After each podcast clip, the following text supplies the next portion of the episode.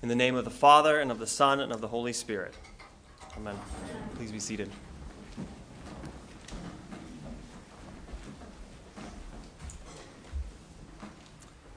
In this morning's reading from John's first epistle, he talks a great deal about love. In fact, there are 27 instances of the word love in the 15 verses that we read today. And just as a heads up, after I preached at the 9 a.m. service, uh, the acolyte sitting next to me told me that I said love 111 times in my sermon, so buckle up.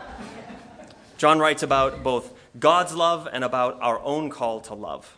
And it's in this passage that we twice heard the phrase that we use all the time to summarize God's entire character God is love. Now, the tricky thing about love is that despite the fact that we use the word all the time, there's a pretty broad spectrum of what we mean when we say it. We sometimes use it quickly and easily. I love Star Wars. I love that outfit. I love this song. Sometimes we use it sparingly and with incredibly delicate hands. Think of that moment in any dating relationship when the first I love you is said. You love him, but are you in love with him? Or I think of when my son a few weeks ago said goodbye to his friends as I picked him up from school, and he stepped into the car, forgetting to say goodbye to them. So he leaned out and said, See you tomorrow, I love you. It was adorable, and it wasn't out of place then. And for some reason, there will be a year in which that'll feel inappropriate, in which his elementary school friends will hear that and balk instead of receiving it. I think about how often Jesus' words of telling us to speak the truth in love end up being abused into meaning every time I say something that is true, it is by definition loving. Think about how protesters standing outside of military funerals with signs declaring God's hatred justify their actions by saying to be silent would be unloving. I'm saying something true, it must be loving. To be honest, I don't think we always know what we mean when we say love. It's nebulous and I think often defined more by pop music than by anything else. And that's because we project all kinds of things onto, or excuse me, because of that, we project all kinds of things onto God when we read that He is love. Because we're nebulous in our definition, we can mean any number of things.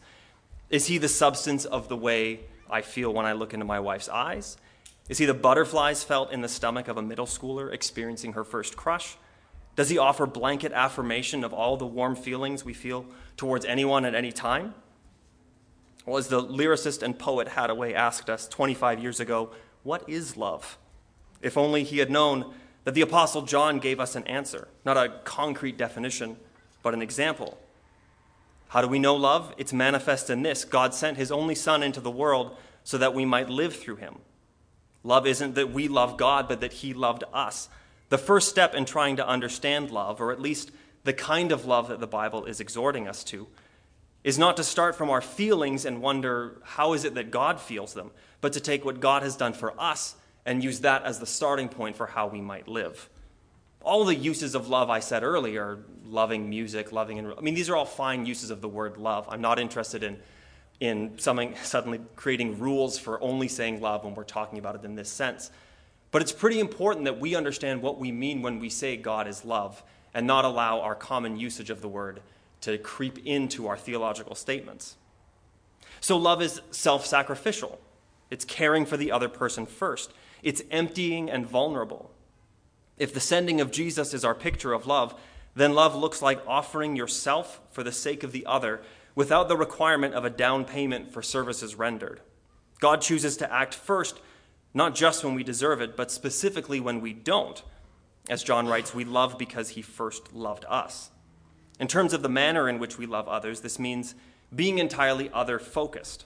Henry Nouwen, in his book Reaching Out, talks about being hospitable and caring for others like this. Really honest receptivity means inviting the stranger into our, our world on his or her terms, not on ours. And later, we can only perceive the stranger as an enemy as long as we have something to defend. But when we say, Please enter, my house is your house, my joy is your joy, my sadness is your sadness, and my life is your life, we have nothing to defend, since we have nothing to lose, but all to give. We so often think about love, or at least behave lovingly, in regards to how the other person can make us feel. I think so often, even our charitable work is a pursuit of that emotional high, of feeling good about loving other people. And yet, the picture that John is giving us of what it looks like to love is all about allowing the other person to be the focal point, to forget our feelings about the matter and care about the other person. I think you even get a glimpse of this in how Philip evangelizes to the Ethiopian eunuch in our Acts reading today. Now, this is several chapters before the church formally decided that Gentiles have equal access to the gospel as Gentiles without converting to Judaism. And so Philip encounters this Gentile eunuch, by law required to be excluded from the assembly. We're not entirely sure how he even got access to this scroll of Isaiah.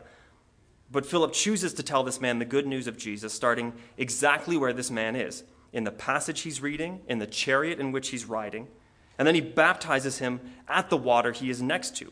Everything about the way in which Philip shares the gospel is on the Ethiopian's terms, in the Ethiopian's context, it's responsive rather than prescriptive. And we've seen a counterexample to this in the news last week when dispassionate and distant medical experts get to decide life and death matters for a child, truly loved and cared for by his parents, stepping even in the way between the parent's love for the child. The love from a parent is at its best self giving, willing to take on an inconceivably significant amount of pain and suffering on behalf of someone who has yet to do anything to earn it. I think it's no wonder that Scripture uses parental language, both mother and father, to describe God's love for us. That is what our call to love looks like. And it's a challenging benchmark. The stakes are high. John writes that if you say you love God but hate your brother or sister, you're a liar. If you don't love, you don't know God, for God is love. Suddenly, what was potentially this saccharine phrase we'd paint on our walls, in context, feels more like a threat. We heard it last week as well, when John posed this rhetorical question If you have material possessions and do not have pity on someone who is in need, how can God's love possibly be in you? His suggested answer, of course, is that it can't. John's point is that love is so central to the life of the Christian that to be without it suggests that God's not actually working in your life. I once heard or read, I can't totally remember, um, Tim Keller talking about Matthew 25, the parable of the sheep and the goats, where Jesus says, Whatever you did for the least of these, you did for me. And Keller said that how you treat the poor in your midst shows whether or not you've been justified by faith. In essence, you don't earn salvation by doing good things, but doing good things is the evidence of whether or not you've been saved, evidence about whether or not God is working in your life. Now, this is a very hard word, and it feels like a new law. Thou shalt love or else. And our response to it can be just like our response to any law we fake it, we white knuckle it, we eat our spiritual vegetables, and we make ourselves love others. But I don't know if you've ever tried this, but it is nigh impossible to make yourself love someone. You might be able to force yourself to say a kind word through gritted teeth or keep yourself from speaking a harsh word, again, probably through gritted teeth. You can force yourself to do the right thing, but it won't be out of love. That doesn't make the effort worthless. It doesn't mean that kind gestures done reluctantly are not kind. But I wouldn't say they're acts of true love. At least not the picture of abundant love and abundant life that we get from Scripture. Clearly, the more preferable option is for the love of others to naturally and genuinely spring from our hearts. Now, I want to affirm the great work of James K.A. Smith, whose book, You Are What You Love, has really shaped my understanding of habits and things like that. And he points to that we, the fact that we often form or maybe properly reform our loves through repetition and habit. We do teach our hearts to love the right things by doing the right things. It's why we have a liturgy. So maybe part of how we love others is by doing the loving things and allowing our hearts to catch up. I don't want to throw that out of the possibility. But I think there's some encouragement from the text this morning that there is the potential for work to be done in our hearts without beating them into submission first, as it were. John writes, God is love, and those who abide in love abide in God, and God abides in them. And he explains that those who confess Jesus is the Son of God are abiding in God. But the confession here isn't just a verbal declaration that then changes our lives, like some sort of magic incantation. That if you just say out loud, Jesus is the Son of God, suddenly God is going to love others through you. The confession here flows from the Spirit dwelling in us. Think about how Paul says that no one confesses Jesus is Lord apart from the Spirit. He's, again, not talking about those words spoken out loud. He's talking about a true confession of a life lived for God. And John, is the same man who recorded Jesus giving these instructions to his disciples Abide in me as I abide in you. Just as the branch cannot bear fruit by itself unless it abides in the vine, neither can you unless you abide in me. It is Jesus himself that is the source of the virtue and love that grows within us. The love of God is generative.